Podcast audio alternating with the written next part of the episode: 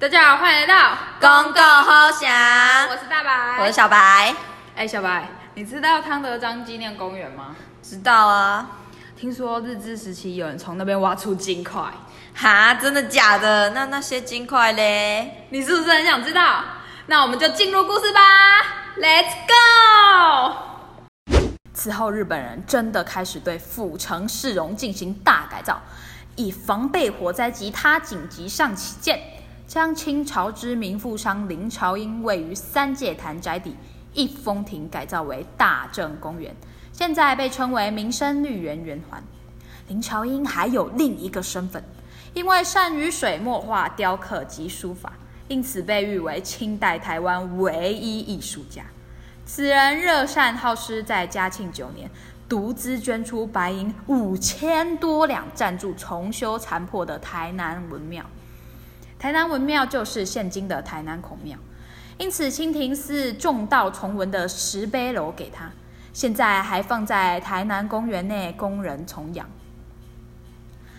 当时在原址地底下挖到了大批的马蹄形金条，传说是林朝英的家产。日本总督府以此地曾有其他家族居住过，并不能确定是否为林家所有，将其没收，充公处理。哎，阿头阿头，你进来看。哎哎，这这哪有这侪黄金嘛？嘿啊，这侪黄金，咱干要来摕一个挂？有人提出，反正是地上挖到的，又不属于谁，为什么不能拿？此时众人开始骚动，互相抢夺后分散逃窜。嘿，安尼我唔客，我唔得吃亏啊！于是阿透用斗笠装了一块。就马上跑回家，把它藏在后面的树林里。为了怕忘记，还特别拿了三四颗大小不等的石头叠放排列做记号。总督府听闻这件事后，开始追查，但无人承认。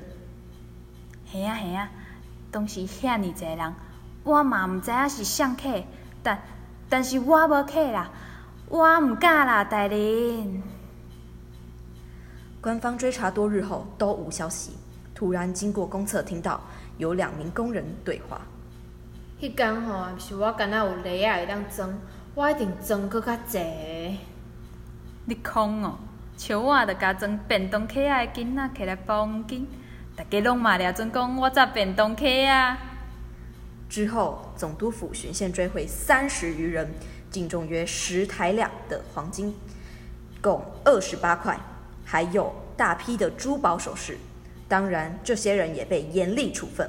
这笔钱最后被全数充公，当做盖台南公会堂的资金。